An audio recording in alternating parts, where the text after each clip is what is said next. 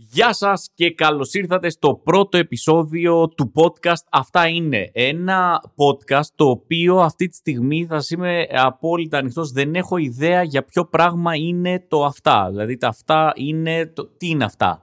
Ε, και αυτά που είναι δηλαδή τι είναι. Δεν έχω ιδέα, θα το ανακαλύψουμε παρέα, θα το βρούμε παρέα. Αυτή άλλωστε είναι η νέα μέθοδος που ακολουθούν οι πάντες.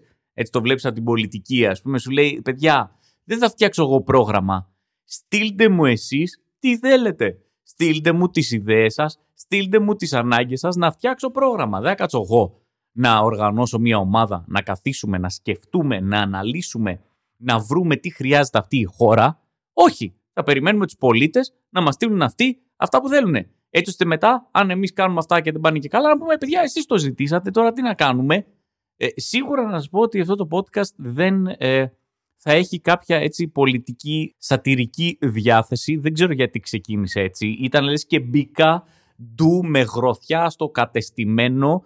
Ε, αυτή μάλλον θα ήταν η πρώτη και τελευταία έτσι απόπειρα για πολιτική ε, σάτυρα η οποία βγήκε αθόρμητα. Αν τώρα είναι να πέσει το κατεστημένο ε, χάρη σε μένα με αυτή μου την ε, προσπάθεια, ok, okay, το, το παίρνω πάνω μου. Αλλά γενικά δεν νομίζω ότι θα πάμε προς αυτή την κατεύθυνση. Ε, πιο πολύ για τη δική μου ζωή ε, θα μιλάω, η οποία ελπίζω ότι είναι και λίγο σαν τη δική σας ζωή, διότι άλλωστε όλοι μαζί ζούμε αυτή τη ζωή και παρόμοιες ζωές ζούμε. Okay. Να πω ότι ούτε κάποια φιλοσοφική διάσταση δεν θέλω να έχει ε, αυτό το podcast, γιατί τώρα αυτό ακούστηκε ιδιαίτερα ψαρωτικό, ε, φιλοσοφικό, ε, τύπου κάτι που θα το πόσταρε στο, στο facebook και θα παίρνει 1500 like. Όχι, ε, σταματάει και εδώ η φιλοσοφία. Δεν είναι αυτός ο στόχος αυτού του podcast. Λέω να το ξεκινήσουμε και να δούμε πού θα μας πάει. Ευχαριστώ που συντονιστήκατε και του δίνετε μια ευκαιρία. Δώστε του και μια δεύτερη και μια τρίτη, γιατί ξέρετε τα πρώτα επεισόδια ε, δεν είναι και ό,τι καλύτερο. Εγώ εδώ θα είμαι, θα τα λέω, όποτε θέλετε συντονίζεστε.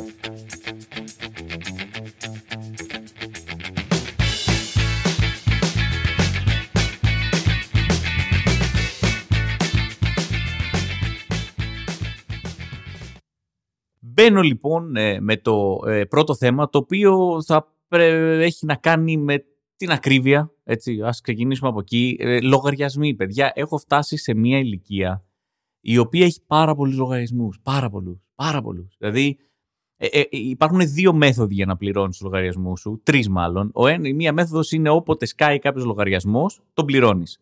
Η άλλη μέθοδος είναι αυτή που λες: Κοίταξε, θα αφιερώνω μία συγκεκριμένη μέρα ή δύο κάθε μήνα και θα πληρώνω τους λογαριασμούς. Η τρίτη μέθοδος είναι που δεν πληρώνεις ε, τους λογαριασμούς. Υπάρχει και αυτή η μέθοδος. Η πρώτη είναι ε, δύσκολη, διότι κάθε φορά που σκάνει ένας λογαριασμός πρέπει να τον πληρώσεις ε, ψυχαναγκαστικά ε, και συνεχώς κάνει, οπότε κάθε τρεις και λίγο πρέπει να πληρώσεις ένα λογαριασμό. Η δεύτερη μέθοδος είναι ακόμα χειρότερη, διότι ουσιαστικά κάθεσαι μια μέρα και λες σήμερα απλά πετάω δεξιά και αριστερά λεφτά. Σήμερα μοιράζω χρήματα σε οτιδήποτε από εταιρεία κινητής μέχρι δημόσιο, μέχρι ασφαλιστικά, μέχρι ρεύμα, νερό, αλλά φαντάζομαι ότι αυτό είναι έτσι ένα σημάδι ότι σίγουρα έχεις μεγαλώσει όταν, όταν κάθεσαι και λες τώρα θα πληρώσω τους λογαριασμούς. Αφήστε με μια ωρίτσα μόνο μου εδώ με το λάπτοπ, φέρτε μου τα IBAN, φέρτε μου ό,τι, ό,τι χαρτί έχει μαζευτεί στην εξώπορτα και αρχίζω και πληρώνω. Εννοείται ο πιο σοκαριστικός ε, λογαριασμός, και αυτός για τον οποίο θέλω να συζητήσω, είναι ο λογαριασμός του ρεύματος. Δεν είναι κάποιο νέο, δεν είναι κάτι που ξεκίνησε τώρα. Έχει ξεκινήσει αρκετό καιρό. Το ρεύμα έχει ξεφύγει. Πραγματικά κάθε φορά που σκάει ο λογαριασμός του ρεύματος, δε, δε, δε, δε, δε, δηλαδή έχεις ένα. Τρέμουνε τα χέρια σου για να ανοίξεις αυτό το φάκελο και να δεις τι θα αντικρίσεις. Δεν ξέρεις αν θα είναι κανονικός λογαριασμός, αν θα είναι συγκεντρωτικός λογαριασμός, αν θα είναι λογαριασμός προκαταβολής, λογαριασμός εκτίμησης, εκτιμάμε ότι τόσο θα καταναλώσετε, ψάχνεις κάθε φορά και, και είναι τεράστιος όπως και να έχει, έτσι. Επίσης βάζουν μέσα στο λογαριασμό και τις ε, χρεώσεις οι οποίες είναι για την ΕΡΤ. Λάθος. αυτός είναι ένα, ένας ήδη μεγάλος λογαριασμός. Δεν χρειάζεται αυτό το λογαριασμό να μπαίνει και η χρέωση για την ΕΡΤ. Ας το αλλάξουμε, ας πάει η χρέωση για την ΕΡΤ στο λογαριασμό της ΕΙΔΑΠ στο λογαριασμό του νερού. Ένα λογαριασμό, ρε παιδί μου, που χαίρεσαι να ανοίγεις. Ανοίγεις λογαριασμό νερού, λες τι είναι αυτό το μήνα, αυτό το δίμηνο ο λογαριασμός του νερού, 6 και 70. Βάλε και την ΕΡΤ εκεί πέρα, να το κάνουμε στρογγυλά, δεν ξέρω, 30 ευρώ, να τελειώνουμε. Μην μπαίνει η χρέωση της ΕΡΤ στο λογαριασμό της ΔΕΗ που είναι ήδη στο Θεό. Επίσης πήγανε και έτσι, οι επιδοτήσεις από το κράτος, οι οποίες ξεκινήσανε, ήταν όντως κάποια σχετική μικρή βοήθεια, μετά πλέον έχουν σχεδόν εξαφανιστεί, αλλά δεν έχουν εξαφανιστεί τελείως. Αυτό είναι που αρχίζει λίγο και με τρελαίνει. Δεν είναι η φάση, ρε παιδί μου, που σου λέει το κράτος, σου επιδότησα το ρεύμα μέχρι αυτό το μήνα. Τέλος τώρα. Τέλος η επιδοτής. Όχι, συνεχίζει να στο επιδοτεί, αλλά και να μην στο επιδοτεί κιόλας. Είναι αυτή η φάση που σου λέει: Λοιπόν, θέλεις μια επιδοτησούλα; Για το ρεύμα, να βοηθήσω κι εγώ λίγο να τσοντάρω. Ναι, κράτος, εννοείται να τσοντάρεις. Τι θα τσοντάρεις, 2,40. Αυτή είναι η επιδότησή σου για αυτό το μήνα. Βάλε εσύ τα, ξέρω εγώ, 80, 90, 130, να σου βάλω κι εγώ τα 2,40 και μαζί θα πληρώσουμε ε, το ρεύμα. Ξέρετε τι, δεν είναι ότι με δεν είναι ότι έχω πολλά χρήματα, αλλά όχι δεν θέλω αυτή την επιδότηση. Α την πάρει κάποιος άλλος. Α είναι ένας τυχερός κάθε μήνα σε όλη την Ελλάδα, ο οποίος μαζεύει όλες τις επιδοτήσεις των 2,40, 1,80, 2,60 και πάνε σε αυτόν. Και εκείνος ο τυχερός εκείνου του μήνα δεν πληρώνει ρεύμα ή δεν ξέρω τι. Δεν, δεν θέλω, ρε φίλε, δεν θέλω να μου δίνεις επιδότηση 2,60. Θα πάμε σε μια ταβέρνα, ας πούμε, να πω άσε, πληρώνω εγώ και να πεις κάτσε, εσύ, να αφήσω κι εγώ ένα ευρώ για τον μπουρμπουάρ. Μαζί πληρώσαμε. Όχι δεν, δεν πληρώσα μαζί. Για κάποιο λόγο συνεχίζω να πηγαίνω προς πολιτικά έτσι, ε, σχόλια, αλλά δεν είναι εκεί το θέμα. Το θέμα ποιο είναι, γιατί σας τα λέω όλα αυτά. Γιατί θεωρώ ότι είναι, ας το πούμε, αναγκαστικό, είναι, είναι η μοίρα, είναι, είναι κάτι το οποίο θα γίνει σε όλους. Σε κάθε σπιτικό, σε κάθε οικογένεια υπάρχει ένας άνθρωπος ο οποίος ασχολείται με το φως. Μιλάμε για τον άνθρωπο ο οποίος για κάποιο λόγο παίρνει το ρόλο αυτού του ανθρώπου που είναι υπεύθυνος για να κλείνει φώτα. Είναι ο φωτοκλήστη. Είναι ο άνθρωπος ο οποίος βλέπει φώτα ανοιχτά και λέει: Τέλος, κλείστε τα φώτα. Σταματήστε να καίτε φώτα. Πάντα, κάθε σπίτι πρέπει να έχει ένα τέτοιο άνθρωπο. Δυστυχώς είναι μια πολύ άχαρη δουλειά. Μια δουλειά την οποία θα θυμάστε λογικά να την έχει η μητέρα σας ή να την έχει ο πατέρας σας αυτή τη δουλειά την οποία λέγατε, έλα μωρέ, σταμάτα να με πρίζεις για τα φώτα, όχου, το άφησα ένα λεπτό ανοιχτό γιατί είχα πάει στην τουαλέτα και θα ξαναγύριζα στο δωμάτιο και εσύ μου κάνεις ολόκληρη ιστορία γιατί άφησα το φως ανοιχτό και κορόιδευες και, και έκραζες τον πατέρα σου τη μητέρα σου και ξαφνικά μεγαλώνεις και λες, όχ, τώρα αυτό το ρόλο κάποιος πρέπει να τον πάρει. Γονατίζεις μπροστά στο ρολόι έτσι, της, της, της ΔΕΗ, ωραία, και έρχεται κάποιος παλιός και σου λέει τώρα σήκω ξανά όσο υπεύθυνο για τα φώτα, ο φωτοκλήστη. Μιλάω για τον άνθρωπο που κυκλοφορεί μέσα στο σπίτι και απλά πατάει διακόπτες και κλείνει φώτα. Κλείνει φως στο σαλόνι, πατάει διακόπτη, ανοίγει φως στο διάδρομο. Κλείνει φως στο διάδρομο, πατάει, ανοίγει φως στην κουζίνα. Κλείνει φως στην κουζίνα, πατάει, ξανανοίγει φως στο διάδρομο. Κλακ, κλακ, κλακ, κλακ, κλακ, κλακ, κλακ, κλακ, κλακ, κλακ, κλακ. Και όποτε βλέπει φως ανοιχτό, τρελαίνεται. Τι γίνεται, μέρα έχει έξω, γιατί τα και με τα φώτα. Εμείς δουλεύουμε για να καίτε εσείς τα φώτα. Παιδιά, ήταν το μόνιμο άγχος όταν ήμουν μικρός. Γυρνούσαμε καμιά φορά απ' έξω στο σπίτι και άμα είχε μείνει ένα φως ανοιχτό, μέχρι να καταλάβουμε ποιος είχε αφήσει αυτό το φως ανοιχτό, ζούσαμε μια κατάσταση τύπου ε, κλουέντο.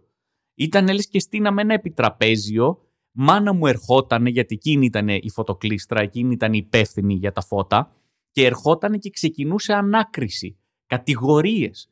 Το έχει κάνει ο Λάμπρος στο χολ με, με κυροπήγιο, δεν ξέρω. Το έχει κάνει ο, ο, ο, πατέρας στο σαλόνι με πολυέλαιο, μέχρι να βρούμε ποιος έχει αφήσει αυτό το ρημαδιασμένο φως ανοιχτό. Και γιατί το άφησε ανοιχτό και ποιος είπε μήπως κλείσει το φως, αλλά δεν το άκουσα και νόμιζα ότι ήταν δική σου ευθύνη να κλείσεις το φως και τώρα το φως καίει. Καίει το φως τόσες ώρες. Άδικα καίει. Οπότε αυτό το ρόλο τον είχε η μητέρα μου και τώρα αυτό το ρόλο στο σπίτι τον έχω πάρει εγώ. Ναι.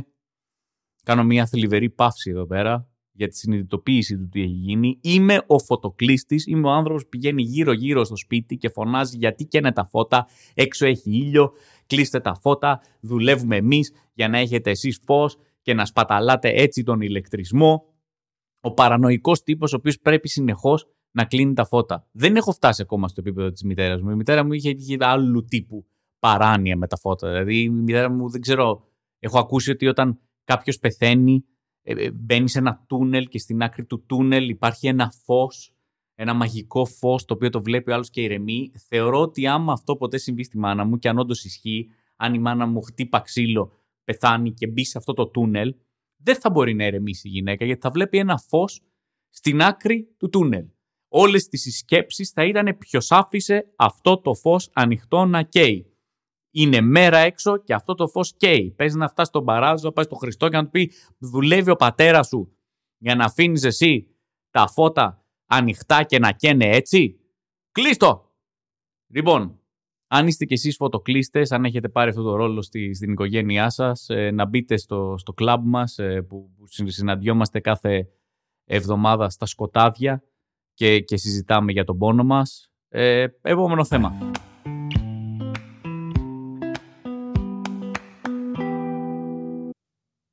Ακούστε λίγο τι, τι παίζει, εντάξει. Θέλω να μιλήσω εδώ πέρα για κάτι το οποίο έχω βάλει πρόσφατα στη μαύρη λίστα μου. Μαύρη λίστα, λοιπόν, οι άνθρωποι οι οποίοι κάνουν ηλεκτρονικό τσιγάρο. Οι άνθρωποι οι οποίοι έρχονται και σου λένε σε πειράζει να κάνω μια τζούρα. Ξέρω ότι είμαστε σε κλειστό χώρο, ξέρω ότι είμαστε μες στα μάξι, αλλά δεν είναι κανονικό τσιγάρο. Είναι ηλεκτρονικό τσιγάρο. Οπότε μπορώ να κάνω μια τζούρα. Σε παρακαλώ να κάνω μια τζούρα, γιατί δεν είναι κανονικό τσιγάρο, δεν θα σε ενοχλήσει. Είναι κάτι ωραίο, μυρίζει ωραία. Και κάνουν τζούρα και βγάζουν μετά τόσο καπνό που αλλάζει το βαρομετρικό μετατρέπουν οποιοδήποτε μέρος βρίσκονται σε κλαμπ των 90s.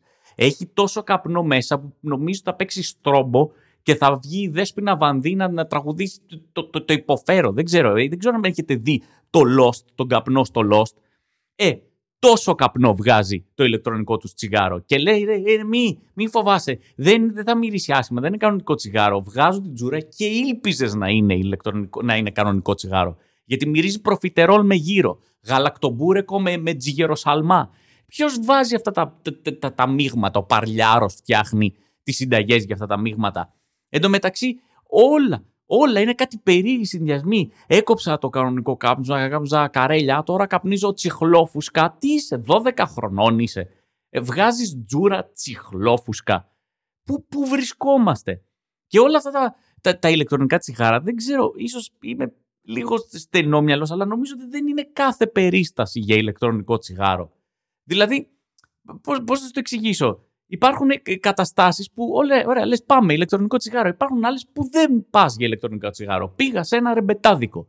Σηκώθηκε τύπος να χορέψει κρατώντας ηλεκτρονικό τσιγάρο. Να χορέψει ζεμπέκικο. Είναι το ζεμπέκικο ένας χορός ο οποίος θεωρούμε ότι μπορεί να χορεύεται κρατώντας κάποιο ηλεκτρονικό τσιγάρο.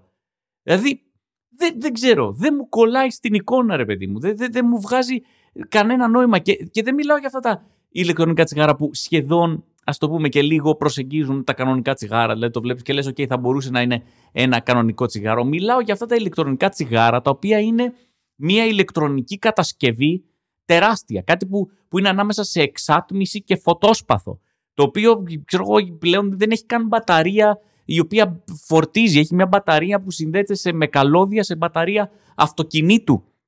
Το βάζει αυτός ο άνθρωπος στο στόμα του ηλεκτρονικό τσιγάρο και είναι τόσο μεγάλο αυτό το ματζαφλάρι, το, το καβλιτσέκι, το, το, το μαραφέτι, το οποίο νιώθω ότι θα αρχίσει να παίζει γκάιντα, ας πούμε.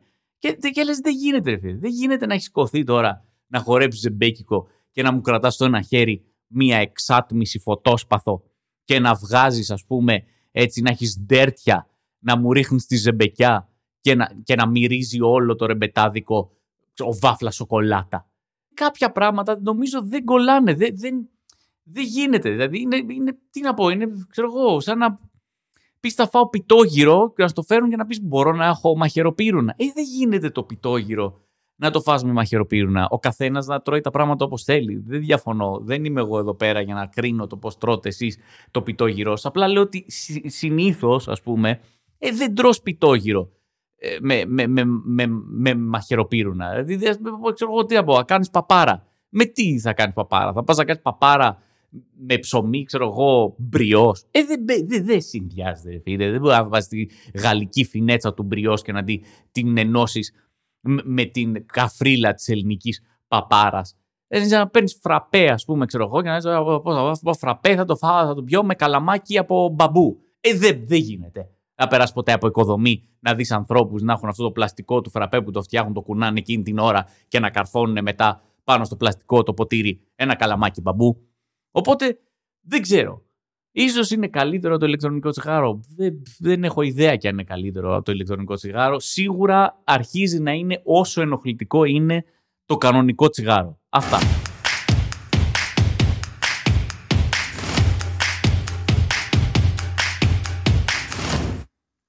Σε αυτό το σημείο θέλω έτσι να, να μιλήσω για κάτι ασύλληπτο το οποίο ε, μου συνέβη. Ε, από αυτά τα πράγματα που, που, που τα λέει σε κόσμο και λέει ο άλλος αποκλείεται. Δεν παίζει. Δεν γίνεται. Δεν σε πιστεύω. Δεν μπορεί να έγινε αυτό το πράγμα. Και του λες όχι αλήθεια.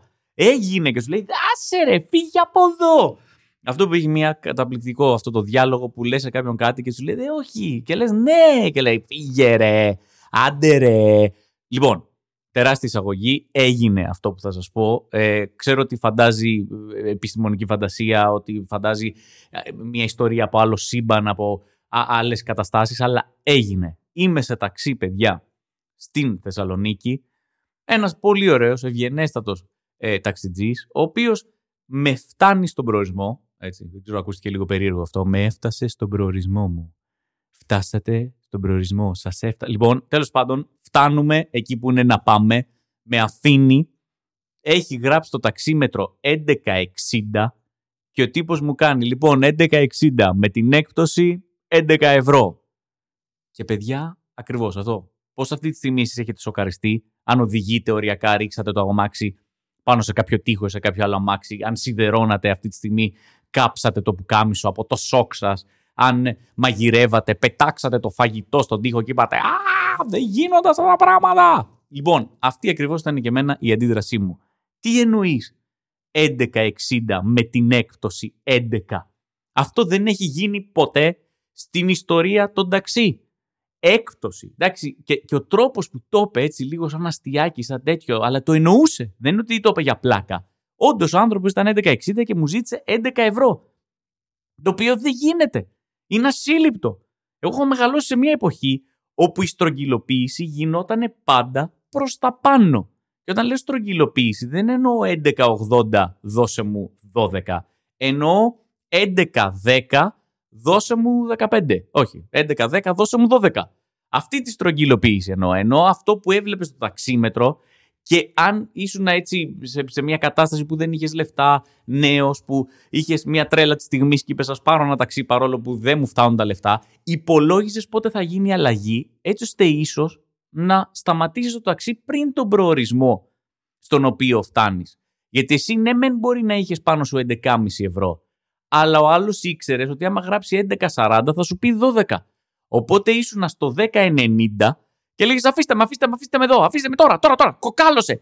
Πλάκωσε φρένα στη μέση της κυφυσίας και σταμάτα εδώ πέρα. Έτσι ώστε να σταματήσουμε να σου πω πόσο είναι το κοντέρ να γράφει 11,95 και να μου πεις 10,95 και να μου πεις 11 και τα έχω πάρτα. Γιατί άμα ξεπεράσουμε το 11, πήγαμε στο 12.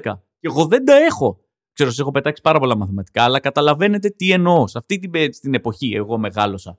Όταν ξαφνικά ακούω έναν άνθρωπο να μου λέει 11,60 με την έκπτωση 11, τρελαίνομαι. Τρελαίνομαι σε σημείο που λέω τι ακριβώς γίνεται εδώ πέρα; Γιατί το κάνει αυτό; Είμαι καχύποτο, καταλαβαίνετε τι εννοώ.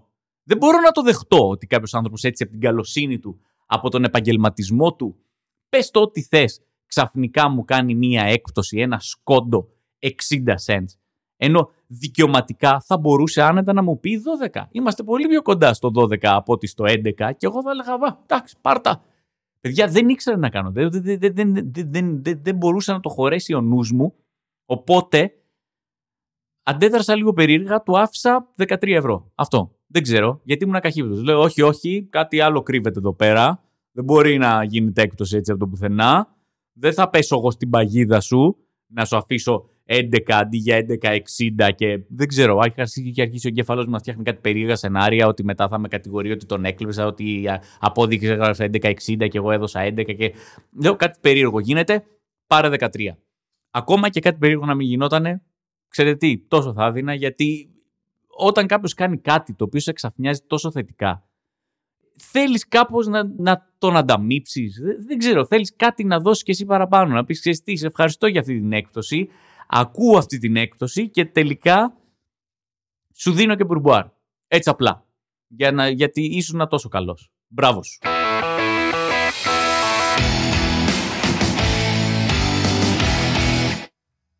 Υπάρχουν κάποια ε, πράγματα τα οποία συμβαίνουν. Κάποια πράγματα τα οποία συμβαίνουν και κάποιες φορές φαίνονται πολύ λογικά. Τα βλέπεις και λες, OK, λογικό είναι αυτό το πράγμα. Αλλά άμα κάνεις λίγο zoom out, βγεις από εκείνη την κατάσταση και το δεις λίγο απ' έξω, αρχίζει να, να βλέπεις ένα παραλογισμό, ένα, ένα τελείως περίεργο πράγμα. Σαν να, σαν να φανταστείτε να φεύγεις λίγο από εδώ και να, να βγαίνεις απ' έξω. Να, να αιωρείσαι πάνω από τη γη και να βλέπεις σαν κάποιος περίεργος εξωγήινος που παρατηρεί τον πολιτισμό μας και λέει τι ακριβώς συμβαίνει με αυτούς τους ανθρώπους; Ξέρω ότι η εισαγωγή σας έχει προειδεάσει για κάτι απίστευτα βαθύ, ότι εδώ πέρα θα, θα, θα μιλήσω για κάτι συνταρακτικό, αλλά η αλήθεια είναι ότι δεν είναι μία από αυτές τις περιπτώσεις. Αυτό που θέλω να πω είναι ότι έβλεπα στο Instagram τις προάλλες και βλέπω ξαφνικά, έβλεπα, τέλος σκρόλαρα, δεν έχω κάνει το, το terminology το σωστό για το τι γίνεται στον κόσμο του social media, οπότε σκρολάρω και βλέπω ένα post το οποίο είναι μία φωτογραφία από μία μεσημεριανή πρωινή, δεν έχω ιδέα εκπομπή, βρίσκονται οι παρουσιαστές, ένας άνθρωπος ο Fipster, εντάξει, και έχει μία λεζάντα από κάτω που έχει γράψει κάποιος απίστευτος δημοσιογράφος, αρχισυντάκτης, δεν έχω τι ιδέα, την οποία την έχω σημειωμένη, η οποία γράφει καλεσμένος, έτσι, στην παρέα μας, ο καθηγητής social media του Fame Story. Εντάξει. Εδώ τώρα είναι που σας καλώ να κάνουμε όλοι μαζί ένα zoom out. Βγείτε ε, ε, έξω, πετάξτε σαν να είσαστε από άλλο πλανήτη, να σαν να είστε άλλο είδος και να σας είπανε δείτε λίγο τι κάνει το ανθρώπινο είδος. Ωραία. Λοιπόν, να ξεκινήσω λέγοντας ότι τον άνθρωπο αυτόν, τον Fipster, τον έχω γνωρίσει. Εξαιρετικό παιδί, πάρα πολύ ωραίο παιδί, καλό παιδί. Είχε έρθει στους 100, περάσαμε υπέροχα μαζί σε καμία περίπτωση δεν θεωρώ ότι ο τίτλος καθηγητής social media είναι κάτι όπου ζήτησε ο ίδιος. Δηλαδή του είπανε ρε παιδί μου φίπστερ ας πούμε να σου πω πρέπει να γράψουμε κάτι ξέρω εγώ στη λεζάντα από κάτω ε, τι, τι, τι θες να σε γράψουμε; Και είπε αυτός ε, θα με βάλετε Dr. Fipster PhD ξέρω εγώ θα με βάλετε social media guru όχι, δεν θεωρώ ότι ο συγκεκριμένος άνθρωπος ζήτησε κάτι τέτοιο θεωρώ ότι ήταν μια πρωτοβουλία των ανθρώπων εκεί. Και, και λες, ok, okay, καθηγητής social media, δεν, δηλαδή, μήπως, ξέρω ότι στην Ελλάδα ό,τι δηλώσεις είσαι, το καταλαβαίνω, το έχω ζήσει, το έχω βιώσει, αλλά ρε παιδιά, μήπως υπάρχει και ένα όριο. Δηλαδή, καθηγητής social media, είναι λίγο too much όλο αυτό. Δηλαδή, δεν βγάζει νόημα να, να, να, δεν είσαι, ας πούμε, ένας απλός εισηγητής έτσι, δεν, δεν είσαι κάποιος άνθρωπος ο οποίος είσαι, τι να πω, δάσκαλος.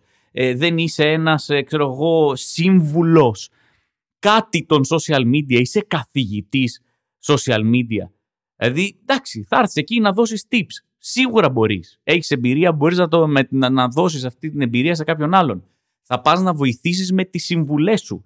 Θα πεις και εγώ, λοιπόν, τράβα το βίντεο με αυτή τη γωνία, με το καλό σου προφίλ. Δείξε περισσότερο κόλλο. Δεν έχω ιδέα τι γίνεται στα social media. Δεν έχω το εγχειρίδιο του καλού ε, social media. Γι' αυτό άλλωστε και τα social media μου είναι εκεί που είναι. Ωραία. Ναι, μπορείς να βοηθήσεις κάποιον, αλλά είσαι καθηγητής. Σοβαρά τώρα μιλάμε. Δηλαδή, όχι δάσκαλος.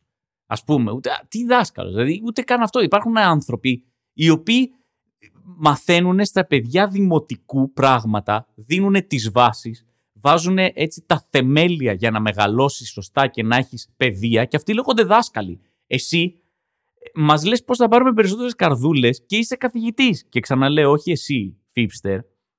Μιλάω για τον άνθρωπο που πήρε την πρωτοβουλία να γράψει στη Λεζάντα ο καθηγητής social media. Καθηγητής, βέβαια. Δηλαδή, άνθρωποι οι οποίοι τώρα έχουν κάνει πτυχίο, μεταπτυχιακό, διδακτορικό, έχουν περιμένει να διοριστούν έχουν μαζέψει δεν ξέρω τι μόρια, δεν έχω ιδέα τι κάνουν οι άνθρωποι αυτοί και παλεύουν και ξαφνικά λένε ναι, ρε, εσύ, είμαι καθηγητής. Και ξαφνικά βγαίνει ο άλλος στο Star και λέει, ε, Κι εγώ είμαι καθηγητής. Ναι, γιατί όχι. Όλοι καθηγητές είμαστε. Εγώ διδάσκω στην Ακαδημία του Fame, στην Ακαδημία. Πόσο, πόσα πράγματα μπορεί να έχουν πάει λάθος σε μία πρόταση. Μαζί μας ο καθηγητής social media, Fipster, της Ακαδημίας του Fame Story. Έχουμε την Ακαδημία του Πλάτωνα και την Ακαδημία του Fame Story. Ποια Ακαδημία τελείωσες; Του Fame Story. Δεν την τελείωσα ακριβώς. Ε, με διώξανε ε, την πρώτη εβδομάδα, ο κόσμος με έδιωξε, αλλά Ακαδημία ήταν όπως ε, και να έχει. Δηλαδή, πού, πού, πού τραβάμε ρε παιδιά. Τη γραμμή, τι άλλους καθηγητές θα φέρουν μέσα σε αυτή την Ακαδημία του Fame Story, ας πούμε. Θα έχεις, ξέρω εγώ, τι διδάκτορας για το make-up και το styling. Θα έχεις τον Brittany, ο οποίος θα είναι ο Πρίτανης του, του, του, του playback θα έχεις κάποιο γκουρού ο οποίος έχει σπουδάσει το πώς να στέκεσαι και να δέχεσαι τα τριαντάφυλλα και τα λουλούδια που πετάει ο κόσμος όταν βρίσκεσαι πάνω στην πίστα. Από την άλλη να σου πω τι έγινε παράλληλα όπως έγινε αυτό την ίδια μέρα. Περνούσα στο δρόμο και ήταν κάποιοι τεχνικοί οι οποίοι, οι οποίοι περνούσαν οπτική ίνα. Έτυχε ο ένας να με αναγνωρίσει, μιλήσαμε λίγο και όπως μιλάμε γυρνάει σε έναν άλλο τεχνικό ο οποίος σκάβει μία τρύπα και του κάνει γιατρέ. Να σου πω πόση ώρα θέλουμε ακόμα. Και του λέω γιατρέ. Και μου κάνει ναι. Ε, ο καθένας μου λέει στον τομέα του γιατρός είναι. Και λέω ξέρεις τι. Μήπως έχει δίκιο; Μήπως τελικά είμαστε όλοι γιατροί, καθηγητές, ε, πριτάνης και ε, ξέρω εγώ γκουρού; Μήπως τελικά εγώ είμαι κολλημένος; Μήπως είχαν δίκιο οι άνθρωποι αυτοί στο Στάρ οι οποίοι αποφασίσανε να βάλουν κάτω από την εικόνα αυτού του ανθρώπου τον τίτλο καθηγητής social media; Αφού άλλωστε όλοι γιατροί είμαστε. Γιατί και εμένα με πιάνει τέτοια έτσι παραξενιά.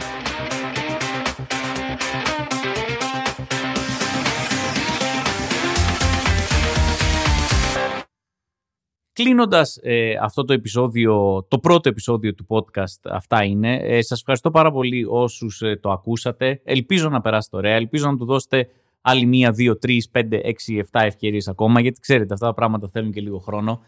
Ε, ίσως υπήρξε λίγο περισσότερος εκνευρισμός έτσι στο πρώτο επεισόδιο. Θα προσπαθήσω ίσως να, να βγάλω και άλλα συναισθήματα σε επόμενα επεισόδια. Ε, δεν υπόσχομαι ότι θα τα καταφέρω, αλλά θα προσπαθήσω σίγουρα. Ε, για κλείσιμο λοιπόν σε αυτή μου την προσπάθεια να πω κάτι το οποίο συνέβη πρόσφατα και θέλω έτσι να μιλήσω λίγο γι' αυτό. Ε, είναι η παράσταση ε, «Κάψε το σενάριο» που κάναμε με αφορμή τα 10 συν 1, 11 δηλαδή χρόνια που είμαστε μαζί στο θέατρο του Λικαβητού. Ε, μια πάρα πολύ ε, όμορφη και πάρα πολύ σημαντική παράσταση για εμάς. Ευχαριστούμε πάρα πολύ όσους ήρθατε, ευχαριστούμε πάρα πολύ όσους θέλατε να έρθετε και δεν βρήκατε στήριο ή ήσασταν μακριά και δεν μπορούσατε να έρθετε ε, και εσάς σας αγαπάμε. Ήταν πραγματικά μια μοναδική εμπειρία διότι ε, το θέατρο του Λικαβητού για μένα προσωπικά και για τα παιδιά όπως ξέρω είναι έτσι, ένα απίστευτα σημαντικό θέατρο. Είναι ίσως το θέατρο το οποίο έχω τις πιο πολλές αναμνήσεις ως παιδί. Ε, δεν, δεν είμαι ηθοποιός, δεν ε, ήταν ότι μεγάλωσα στα θέατρα ή ότι κάθε Κυριακή με πηγαίναν οι γονείς μου στο θέατρο. Αλλά το θέατρο του Λικαβητού ήταν αυτό το θέατρο που δεν ήταν και ακριβώς θέατρο, συναυλιακός χώρος είναι έτσι ε, στο μυαλό μου ε, η ταμπέλα που θα βάλω, όπου πηγαίναμε ε, για πάρα πολλά χρόνια ε, νέοι. Όπου πήγαινες για να δεις απίστευτες μπάντες από το εξωτερικό, από το εσωτερικό. Ε, ε, έχω δει απίστευτα ονόματα, έχω δει ε, τους Buena Vista Social Club από τα βραχάκια πάνω στο Λικαβιτό, αυτό το καταπληκτικό hack το οποίο ανέβαινες για να γλιτώσεις 30 ξέρω εγώ, ευρώ ή για να γλιτώσεις τότε, δεν ξέρω, 10.000, 20, 20 συγγνώμη πνίγηκα, χιλιάδες δραχμές και πρακτικά ε, έλεγες είμαι ανάμεσα σε 20.000 δραχμές ή τη ζωή μου γιατί τα βραχάκια στο Λικαβιτό το παίζανε κάπως έτσι. Δηλαδή ανέβαινες και ήσουν στο όριο του να πεθάνεις για να γλιτώσεις 20.000 δραχμές. Τώρα αυτά τα βλέπω ως μεγάλος. Τότε δεν υπήρχε φυσικά αυτός ο κίνδυνος γιατί έχεις άγνοια κινδύνου. Ε, έχω δει ε, μαχαιρίτσα, έχω δει τσακνί, έχω δει πρωτοψάλτη, έχω δει ε, τελευταία συναυλία που είδα ποτέ στο Λικαβιτό ε, ήταν η Faithless, η απίστευτη ε, συναυλία, οπότε για μένα ήταν ένας από τους πιο, και είναι ένας από τους πιο έτσι σημαντικούς χώρους στη μνήμη μου και σε πιάνει κάτι όταν ξαφνικά σου δίνεται ευκαιρία και λες θα παίξω και εγώ εκεί, σε αυτό το θέατρο. Θα, θα είμαι και εγώ μέρος ας πούμε αυτού του θεάτρου των ανθρώπων που περάσαν από εκεί και πόσο μάλλον με αυτοσχεδιασμό, με μια ομάδα το κάψε στο σενάριο που πρακτικά όταν πρωτοεμφανίστηκε το μόνο που που πήρε ήταν από τον τύπο και από τους κριτικούς, ήταν hate και, και, και, και, και μηδέν πίστη σε αυτό που κάναμε. Οπότε τη χαρήκαμε πάρα πολύ αυτή την, ε, την παράσταση. Είναι κάτι το οποίο ξεκάθαρα θα θυμόμαστε για πάντα. Ε, υπήρξαν πάρα πολύ ωραίες στιγμές. Σίγουρα θα, θέλω να πω ότι η μία καταπληκτική στιγμή ήταν η επικοινωνία μας με τον ε, Head of Security, ε, τον, τον άνθρωπο που ήταν εκεί μαζί με την ομάδα του ε, τους, ε, για, να, για την περιφρούρηση, για την ασφάλεια. Μια καταπληκτική ομάδα ανθρώπων και τους ευχαριστούμε πάρα πολύ. ο Head Security Guy, ένας άνθρωπος ο οποίος ξεκάθαρα με το που αρχίζει να μου μιλά εμένα, εγώ ήδη φοβάμαι. Ξέρω ότι είναι εκεί για να προστατέψει εμένα, αλλά παράλληλα φοβάμαι γιατί είναι από αυτούς τους ανθρώπους που δεν έχουν λαιμό. Ξέρετε για ποιους μιλάω, αυτούς που πηγαίνει ξέρω, κεφάλι, ομοπλάτες, πλάτες ένα. Ένα πράγμα. Μία, μία μάζα, ένα μασίφ πράγμα. Λες και κάποιος έχει σε, σε ένα καλούπι μπετό και, και, και τον έφτιαξε αυτόν τον άνθρωπο. Ε, ο οποίος, οι οποίοι για κάποιο λόγο συνήθως είναι και στο ύψος μου. Δεν είναι δηλαδή ότι βλέπω κάποιον ξέρω, στα δύο μέτρα και είναι τεράστιος. Είναι συνήθως στο ύψος μου και στο πλάτος είναι έξι φορές εγώ. Ο οποίος άνθρωπος αυτός δεν ξέρει ακριβώς τι κάνουμε εμείς με το κάποιο σενάριο. Αυτός βλέπει sold out, 4.500 ε, άτομα, φώτα πάνω στη σκηνή, ε, χαμός να γίνεται και σου λέει λογικά εδώ πέρα απόψε παίζουν κάποιοι rockstar. Οι οποίοι rockstar σύμφωνα με τις δικές του εμπειρίες είναι άνθρωποι οι οποίοι χρειάζονται σοβαρή προστασία. Δεν ξέρω αν έχετε πάει σε συναυλίες, ξέρετε ότι μπροστά στη σκηνή μπαίνουν ολόκληρα κάγκελα για να μην μπορεί κάποιος να προσεγγίσει τη σκηνή. Τώρα, ο Τζίσι Ρούμπος, ο Δημήτρης Μακαλιάς και ο Λάμπρος Φυσφή, ε, δεν είναι ακριβώς αυτό που λες, ξέρεις τι, ανα πάσα στιγμή μέσα στην παράσταση θα πεταχτεί κάποιος τρελός φαν από το κοινό, θα τους ορμήξει και θα ανέβει πάνω σκηνή. Αλλά στο δικό του μυαλό είναι ακριβώς αυτό. Αυτό πιστεύει ότι θα γίνει. Εμείς έχουμε αφαιρέσει τα κάγκελα και εκείνος μου κάνει ολόκληρη συζήτηση το γιατί πρέπει να μπουν τα κάγκελα. Γιατί πρέπει να μας προστατέψουν τα κάγκελα από τους ανθρώπους που μπορούν να μας ορμήξουν. Ότι θα πει ατακάρα ο Ρούμπος, το κοινό θα είναι Α, δεν μπορώ να το χειριστώ! Θα ορμήξω στη σκηνή! Προφανώς για, γιατί ήταν αυτός που ήταν, είπα εννοείται ναι, ναι, να, να βάλουμε τα κάγκελα. Προφανώς, άμα αυτό πιστεύετε ότι πρέπει να γίνει, βάλαμε τα κάγκελα. Και όπως ξέρετε, η παράσταση είναι διαδραστική, άρα να, ε, τακτά χρονικά διαστήματα υπάρχει περίπτωση κάποιος από το κοινό να σηκωθεί και να έρθει πάνω στη σκηνή να παίξει μαζί μας. Με το που το άκουσε αυτό ο Head of Security, θόλωσε. Ε, ε, δεν μπορούσε να το χειριστεί ο, ο εγκέφαλός του για τον κίνδυνο και το ρίσκο το οποίο αυτή τη στιγμή καλείται να διαχειριστεί. Γιατί σου λέει, πού ξέρω εγώ ότι αυτός που θα έρθει εκείνη την ώρα να ανέβει να παίξει μαζί σας, όντως έρχεται να παίξει μαζί σας, ή όπως μου είπε, and I quote, ή να σε μαχαιρώσει. Να μία εικόνα και μία ιδέα που δεν είχα σκεφτεί ποτέ στη ζωή μου. Σε ευχαριστώ πάρα πολύ, Head of Security, που έβαλες αυτό το μικρόβιο μέσα στο μυαλό μου να το έχω όσο παίζω. Άρα λοιπόν έπρεπε να ορίσουμε μαζί με τον άνθρωπο σε ποια σημεία θα χρειαστούμε τη συμμετοχή του κόσμου και να τον βλέπω και να έχουμε μια οπτική επαφή ώστε να του επικοινωνήσω με τα μάτια ότι ναι, αυτοί είναι οι άνθρωποι μας, τους θέλουμε, τους ζητήσαμε, δεν είναι κάποιος άσχετος ο οποίος τρέχει, ο οποίος πρέπει εσύ να του κάνεις κάποιο tackling rugby και να τον ρίξεις κάτω ας πούμε γιατί σκέφτηκε ότι είναι η ώρα να ανέβει ε, στη σκηνή. Δεν νομίζω ότι υπάρχει κάτι που να έχω ζήσει στη ζωή μου που να ε, βάζει το, το, την ταμπέλα rockstar πιο πολύ από αυτόν τον head of security και τον τρόπο με τον οποίο διαχειρίστηκε την παράστασή μας. Με τον τρόπο με τον οποίο έκανε ερωτήσεις, ε, αποφάσισε ότι θα στηθεί το σύστημα ασφαλείας Κυριολεκτικά για λίγο ένιωσα ότι όντως η ζωή μου μπορεί να απειληθεί από κάποιο φαν, γιατί έχω φτάσει σε τέτοιο επίπεδο ροκσταριλικιού ε, που μπορούν όλα να συμβούν. Όπως και να έχει μια εξαιρετική εμπειρία και πάλι σας ευχαριστούμε που ήρθατε ε, και ελπίζουμε ε, να σας ξαναβρούμε σε άλλες πόλεις της Ελλάδας με το κάψιμο σενάριο για να γιορτάσουμε και εκεί τα 10 χρόνια παρέα.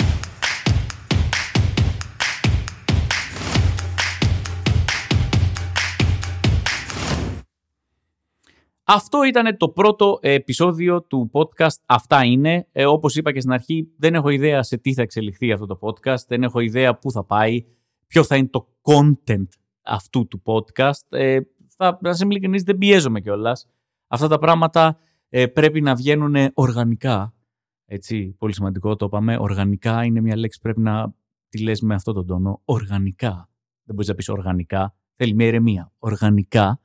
Σας ευχαριστώ όμως που το ακούσατε ε, και θα το εκτιμούσα ιδιαίτερος αν πιστεύετε ότι μπορεί να αρέσει και σε κάποιον άλλον, να μοιραστείτε αυτή τη γνώση με τον άλλον, να γίνετε δηλαδή κι εσείς καθηγητές, ε, ε, καθηγητές ε, podcast, εξάπ, εξάπλωσης podcast, κάπως έτσι τέλος πάντων. Ε, εμείς θα τα ξαναπούμε στο επόμενο επεισόδιο. Μέχρι τότε να είστε καλά. Καλή συνέχεια.